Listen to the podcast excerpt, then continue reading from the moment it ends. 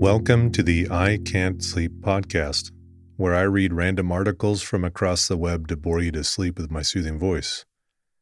I'm your host, Benjamin Boster. Today's episode is from a Wikipedia article titled Pottery. Pottery is the process and the products of forming vessels and other objects with clay and other ceramic materials which are fired at high temperatures to give them a hard and durable form. Major types include earthenware, stoneware, and porcelain. The place where such wares are made by potter is also called a pottery, plural potteries.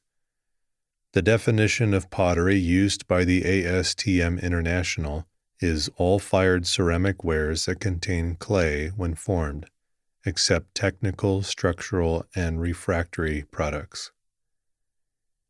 In art history and archaeology, especially of ancient and prehistoric periods, pottery often means vessels only, and sculpted figurines of the same material are called terracottas.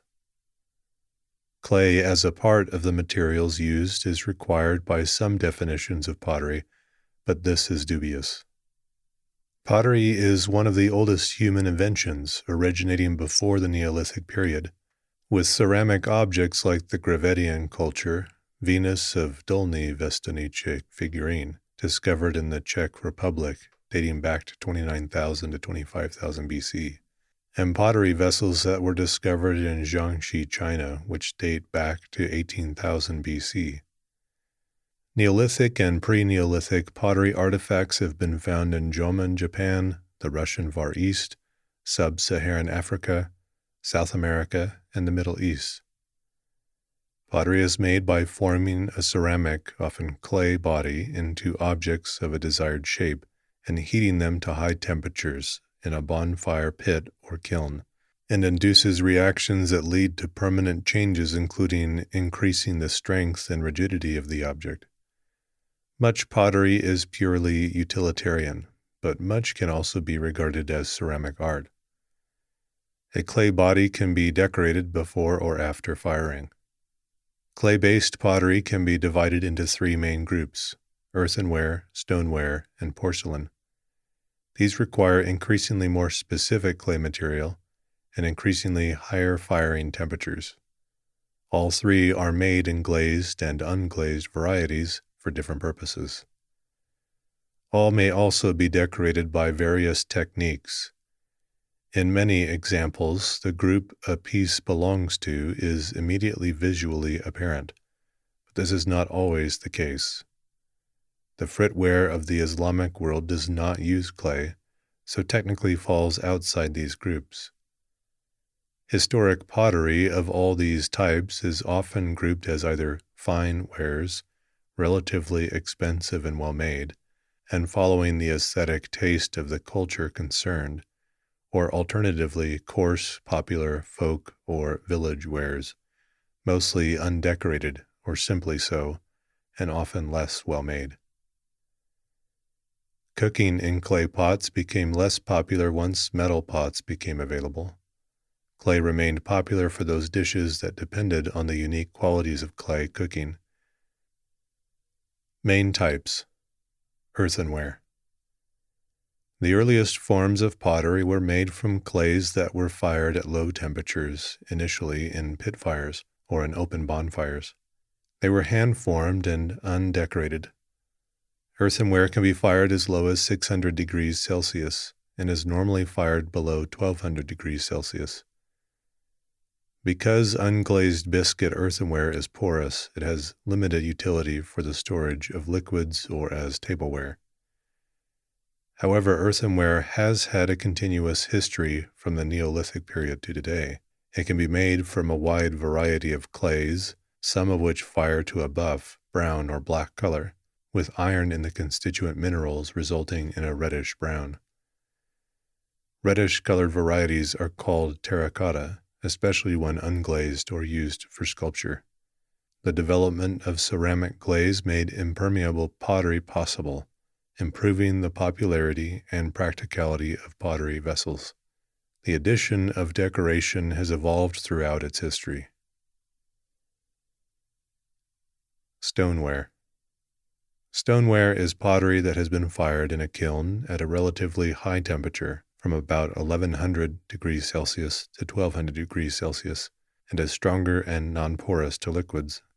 The Chinese who developed stoneware very early on classified this together with porcelain as high fired wares. In contrast, stoneware could only be produced in Europe from the late Middle Ages, as European kilns were less efficient and the right type of clay less common. It remained a specialty of Germany until the Renaissance. Stoneware is very tough and practical, and much of it has always been utilitarian, for the kitchen or storage rather than for the table. But fine stoneware has been important in China, Japan, and the West, and continues to be made. Many utilitarian types have also come to be appreciated as art. Porcelain. Porcelain is made by heating materials, generally including kaolin, in a kiln. The temperature is between 1200 and 1400 degrees Celsius. This is higher than used for the other types, and achieving these temperatures was a long struggle, as well as realizing what materials were needed. The toughness, strength, and translucence of porcelain, relative to other types of pottery, arises mainly from vitrification and the formation of the mineral mullite within the body of these high temperatures. Although porcelain was first made in China, the Chinese traditionally do not recognize it as a distinct category, grouping it with stoneware as high fired ware opposed to low fired earthenware. This confuses the issue of when it was first made. A degree of translucency and whiteness was achieved by the Tang dynasty, and considerable quantities were being exported. The modern level of whiteness was not reached until much later in the 14th century. Porcelain was also made in Korea and in Japan from the end of the 16th century after suitable kaolin was located in those countries. It was not made effectively outside East Asia until the 18th century. Archaeology The study of pottery can help to provide an insight into past cultures. Fabric analysis, used to analyze the fabric of pottery, is an important part of archaeology for understanding the archaeological culture of the excavated site by studying the fabric of artifacts such as their usage, source material composition, decorative pattern, color of patterns, etc. This helps to understand characteristics, sophistication, habits, technology, tools, trade, etc., of the people who made and used the pottery. Carbon dating reveals the age. Sites with similar pottery characteristics have the same culture. Those sites which have distinct cultural characteristics but with some overlap, are indicative of cultural exchange such as trade or living in vicinity or continuity of habitation, etc. Examples are black and red ware, red ware, Sothi Siswal culture, and painted gray ware culture. The six fabrics of Kalibangan is a good example of use of fabric analysis and identifying a differentiated culture which was earlier thought to be typical Indus Valley Civilization, IVC culture. Pottery is durable, and fragments, at least, often survive long after artifacts made from less durable materials have decayed past recognition. Combined with other evidence, the study of pottery artifacts is helpful in the development of theories on the organization economic condition, and the cultural development of the societies that produced or acquired pottery. The study of pottery may also allow inferences to be drawn about a culture's daily life, religion, social relationships, attitudes towards neighbors, attitudes towards their own world, and even the way the culture understood the universe. Chronologies based on pottery are often essential for dating non literate cultures and are often of help in the dating of historic cultures as well.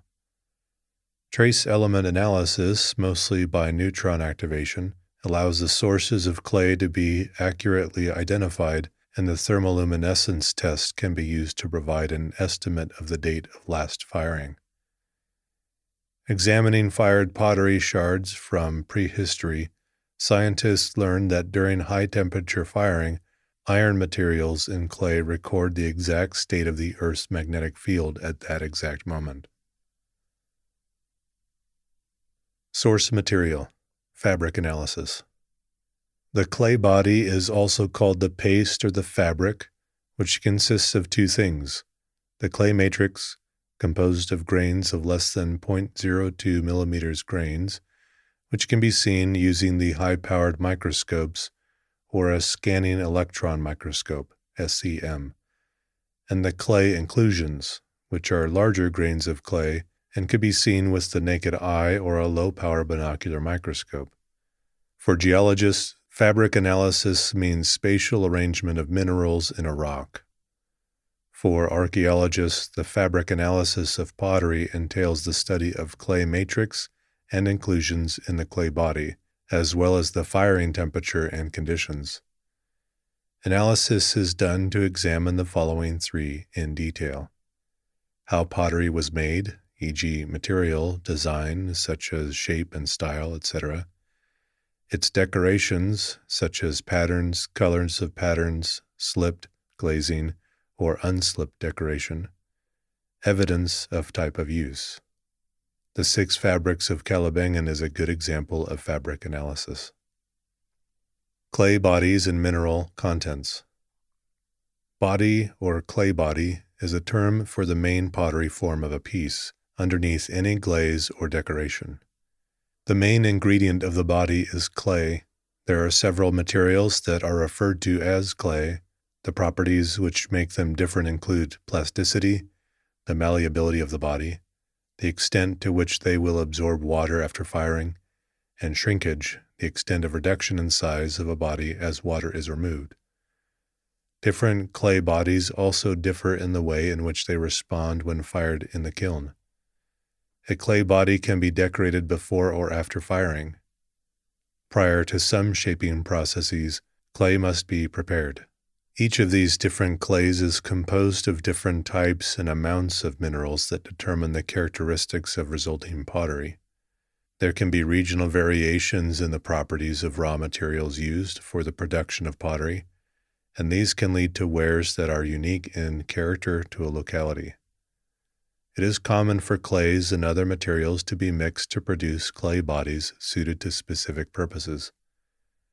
A common component of clay bodies is the mineral kaolinite. Other minerals in the clay, such as feldspar, act as fluxes which lower the vitrification temperature of bodies. Following is a list of different types of clay used for pottery.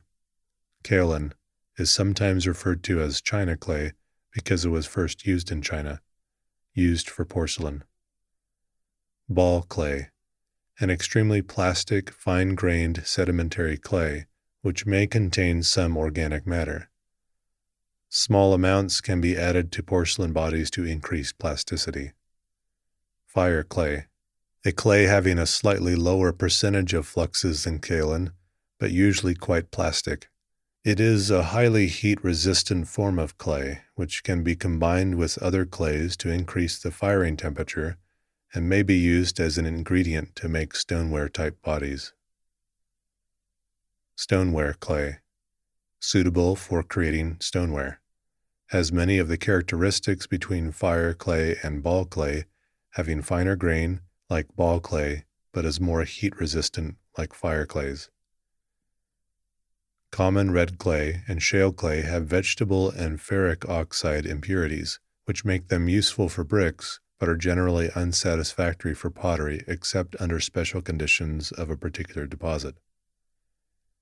Bentonite, an extremely plastic clay which can be added in small quantities to short clay to increase the plasticity. Production of pottery. Production of pottery includes the following three stages making clay body, i.e., paste or putty, shaping and molding, firing and baking, decorating such as glazing, slipping, painting, etc. Shaping methods. Pottery can be shaped by a range of methods that include hand building. This is the earliest forming method, Wares can be constructed by hand from coils of clay, combining flat slabs of clay or pinching solid balls of clay or some combination of these. Parts of hand built vessels are often joined together with the aid of slip, an aqueous suspension of clay body and water. A clay body can be decorated before or after firing. Prior to some shaping processes, clay must be prepared, such as tablewares, although some studio potters find hand building more conducive to create one of a kind works of art. The potter's wheel. In a process called throwing, coming from the Old English word thrown, which means to twist or turn, a ball of clay is placed in the center of a turntable called the wheel head, which the potter rotates with a stick with foot power or with a variable speed electric motor. During the process of throwing, the wheel rotates while the solid ball of soft clay is pressed, squeezed, and pulled gently upwards and outwards into a hollow shape. The first step of pressing the rough ball of clay downward and inward into perfect rotational symmetry is called centering the clay, a most important skill to master before the next steps. Opening, making a centered hollow into the solid ball of clay, flooring, making the flat or rounded bottom inside the pot, throwing or pulling, drawing up and shaping the walls to an even thickness, and trimming and turning, removing excess clay to refine the shape or to create a foot. Considerable skill and experience are required to throw pots of an acceptable standard, and while the ware may have high artistic merit, the reproducibility of the method is poor. Because of its inherent limitations, throwing can only be used to create wares with radial symmetry on a vertical axis. These can then be altered by impressing, bulging, carving, fluting, and incising. In addition to the potter's hands, these techniques can use tools including paddles, anvils, and ribs, and those specifically for cutting or piercing, such as knives, fluting tools, needle tools, and wires. Thrown pieces can be further modified by the attachment of handles, lids, feet, and spouts. Granulate pressing. As the name suggests, this is the operating of shaping pottery by pressing a clay in a semi dry granulated condition in a mold. The clay is pressed into the mold by a porous die through which water is pumped at high pressure. The granulated clay is prepared by spray drying to produce a fine and free flowing material, having a moisture content of between about 5 and 6 percent. Granulate pressing, also known as dust pressing, is widely used in the manufacture of ceramic tiles and increasingly of plates. Injection molding. This is a shape forming process adapted for the tableware industry for the method long established for the forming of thermoplastic and some metal components. It has been called porcelain injection molding or PIM Suited to the mass production of complex shaped articles, one significant advantage of the technique is that it allows the production of a cup, including the handle in a single process, and thereby eliminates the handle fixing operation and produces a stronger bond between cup and handle. The feed to the mold die is a mix of approximately 50 to 60% unfired body in powder form together with 40 to 50% organic additives composed of binders, lubricants, and plasticizers. The technique is not as widely used as other shaping methods. Jiggering and jollying. These operations are carried out on the potter's wheel and allow the time taken to bring wares to a standardized form to be reduced. Jiggering is the operation of bringing a shaped tool into contact with the plastic clay of a piece under construction, the piece itself being set on a rotating plaster mold on the wheel. The jigger tool shapes one face while the mold shapes the other. Jiggering is used only in the production of flatwares such as plates, but a similar operation, jollying, is used in the production of hollowwares such as cups. Jiggering and jollying have been used in the production of pottery since at least the 18th century. In large scale factory production, jiggering and jollying are usually automated, which allows the operations to be carried out by semi skilled labor. Roller head machine. This machine is for shaping wares on a rotating mold, as in jiggering and jollying, but with a rotary shaping tool replacing the fixed profile. The rotary shaping tool is a shallow cone having the same diameter as the ware being formed and shaped to the desired form of the back of the article being made. Wares may in this way be shaped using relatively unskilled labor in one operation at a rate of about 12 pieces per minute, though this varies with the size of the articles being produced. Developed in the UK just after World War II by the company's service engineers, roller heads were quickly adopted by manufacturers around the world. They remain the dominant method for producing flatware. Pressure casting. Specially developed polymeric materials allow a mold to be subject to application external pressures of up to 4.0 MPa, so much higher than slip casting in plaster molds, where the capillary forces correspond to a pressure of around 0.1 to 0.2 MPa. The higher pressure leads to much faster casting rates and hence faster production cycles. Furthermore, the application of high pressure air through the polymeric molds upon demolding the cast means a new casting cycle can be started immediately in the same mold, unlike plaster molds, which require lengthy drying times. The polymeric materials have much greater durability than plaster, and therefore it is possible to achieve shaped products with better dimensional tolerances and much longer mold life. Pressure casting was developed in the 1970s for the production of sanitary ware, although more recently it has been applied to tableware. Ram pressing. This is used to shape ware by pressing a bat of prepared clay body into a required shape between two porous molding plates. After pressing, compressed air is blown through the porous mold plates to release the shaped wares. Slip casting. This is suited to the making of shapes that cannot be formed by other methods. A liquid slip made by mixing clay body with water is poured into a highly absorbent plaster mold. Water from the slip is absorbed into the mold, leaving a layer of clay body covering its internal surfaces and taking its internal shape. Excess slip is poured out of the mold, which is then split open and the molded object removed. Slip casting is widely used in the production of sanitary ware and is also used for making other complex shaped ware such as teapots and figurines. 3D printing. This is the latest advance in forming ceramic objects. There are two methods. One involves the layered deposition of soft clay, similar to fused deposition modeling, FDM, and the other uses powder binding techniques where dry clay powder is fused together layer upon layer with a liquid. Firing. Firing produces irreversible changes in the body.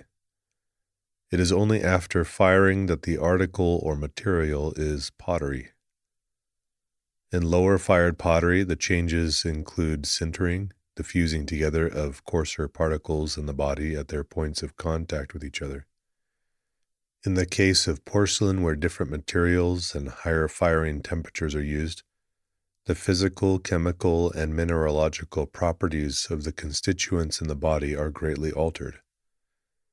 In all cases, the reason for firing is to permanently harden the wares, and the firing regime must be appropriate to the materials used to make them. As a rough guide, modern earthenwares are normally fired at temperatures in the range of about 1000 degrees Celsius to 1200 degrees Celsius. Stonewares at between about 1100 degrees Celsius to 1300 degrees Celsius, and porcelains about 1200 to 1400 degrees Celsius. Historically, reaching high temperatures was a long lasting challenge, and earthenware can be fired effectively as low as 600 degrees Celsius, achievable in primitive pit firing. Firing methods. Firing pottery can be done using a variety of methods, with a kiln being the usual firing method. Both the maximum temperature and the duration of firing influences the final characteristics of the ceramic. Thus, the maximum temperature within a kiln is often held constant for a period of time to soak the wares to produce the maturity required in the body of the wares. The atmosphere within a kiln during firing can affect the appearance of the finished wares.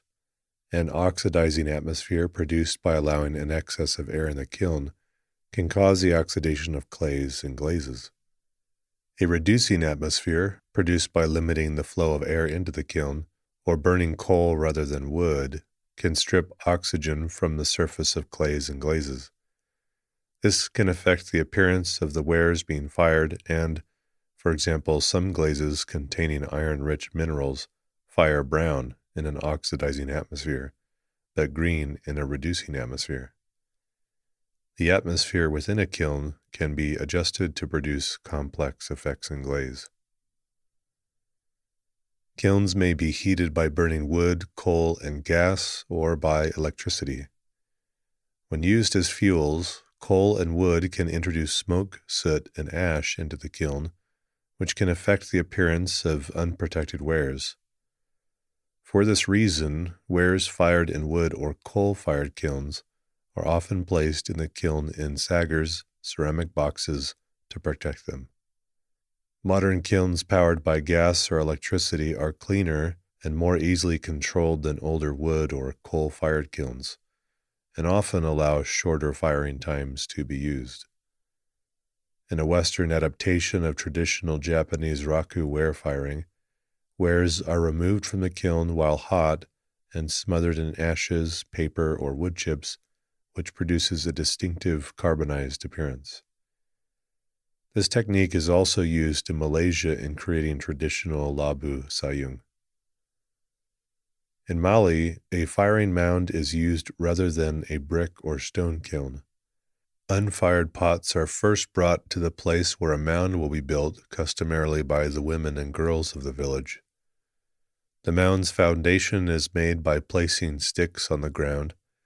Then pots are positioned on and amid the branches, and then grass is piled high to complete the mound.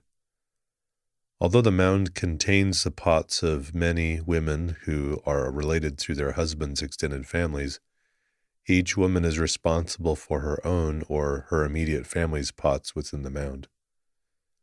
When a mound is completed and the ground around has been swept clean of residual combustible material, a senior potter lights the fire. A handful of grass is lit, and the woman runs around the circumference of the mound, touching the burning torch to the dried grass. Some mounds are still being constructed as others are already burning. Firing stages. Before being shaved, clay must be prepared. Kneading helps to ensure an even moisture content throughout the body. Air trapped within the clay body needs to be removed. This is called de-airing and can be accomplished either by a machine called a vacuum pug or manually by wedging. Wedging can also help produce an even moisture content. Once a clay body has been kneaded and de-aired or wedged, it is shaped by a variety of techniques. After it has been shaped, it is dried and then fired. Greenware refers to unfired objects. At sufficient moisture content, bodies at this stage are in their moisture plastic form, and they are soft and malleable and hence can be easily deformed by handling. Leather hard refers to a clay body that has been dried partially. At this stage, the clay object has approximately 15% moisture content. Clay bodies at this stage are very firm and only slightly pliable. Trimming and handle attachment often occurs at the leather hard stage. Bone dry refers to clay bodies when they reach a moisture content at or near 0%. At that moisture content, the item is ready to be fired. Additionally, the piece is extremely fragile at this stage and must be handled with extreme care. Biscuit or bisque refers to the clay after the object is shaped to the desired form and fired in the kiln for the first time, known as bisque fired or biscuit fired. This firing changes the clay body in several ways. Mineral components of the clay body will undergo chemical and physical changes that will change the material. Glaze fired is the final stage of some pottery making, or glost fired. A glaze may be applied to the bisque form, and the object can be decorated in several ways. After this, the object is glazed fired, which causes the glazed material to melt, then adhere to the object. Depending on the temperature schedule, the glaze firing may also further mature the body as chemical and physical changes continue. Decorating Pottery may be decorated in many different ways. Some decoration can be done before or after the firing. Decoration methods Painting has been used since early prehistoric times china painting, and can be very elaborate. The painting is often applied to pottery that has been fired once and may then be overlaid with a glaze afterwards. Many pigments change color when fired, and the painter must allow for this. Glaze. Perhaps the most common form of decoration that also serves as protection to the pottery by being tougher and keeping liquid from penetrating the pottery. Glaze may be clear, especially over painting, or colored and opaque. Carving. Pottery vessels may be decorated by shallow carving of the clay body, typically with a knife or similar instrument used on the wheel. This is common in Chinese porcelain of the classic periods. Burnishing. The surface of pottery wares may be burnished prior to firing by rubbing with a suitable instrument of wood, steel, or stone to produce a polished finish that survives firing. It is possible to produce very highly polished wares when the fine clays are used or when the polishing is carried out on wares that have been partially dried and contain little water, though wares in this condition are extremely fragile and the risk of breakage is high. Terra sigillata is an ancient form of decorating ceramics that was first developed in ancient Greece. Additives can be worked into the clay body prior to forming to produce desired effects in the fired wares.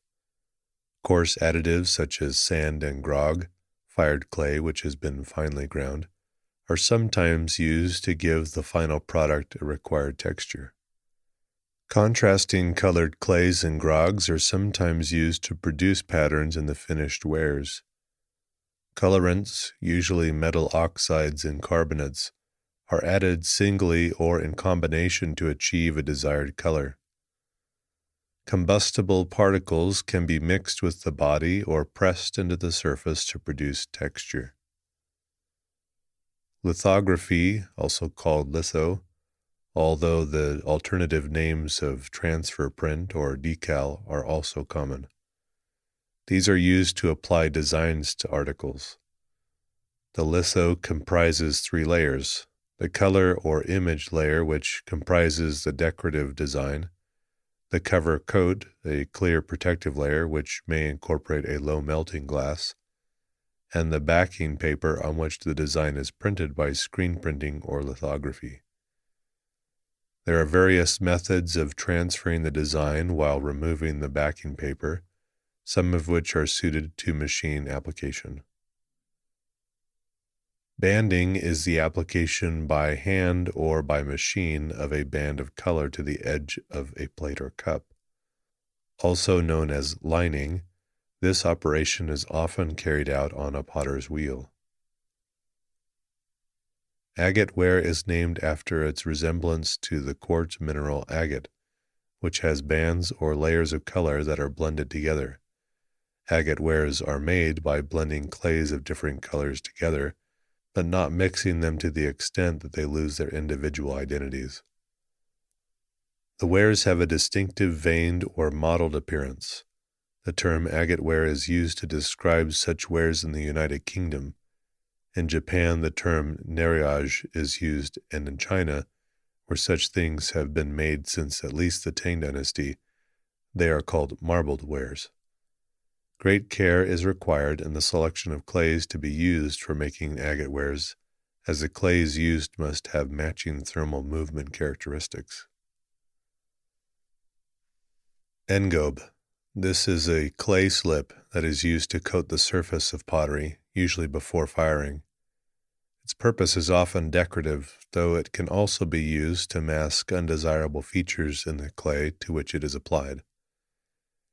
Engobe slip may be applied by painting or by dipping to provide a uniform, smooth coating. Engobe has been used by potters from prehistoric times until the present day and is sometimes combined with sgraffito decoration, where a layer of engobe is scratched through to reveal the color of the underlying clay.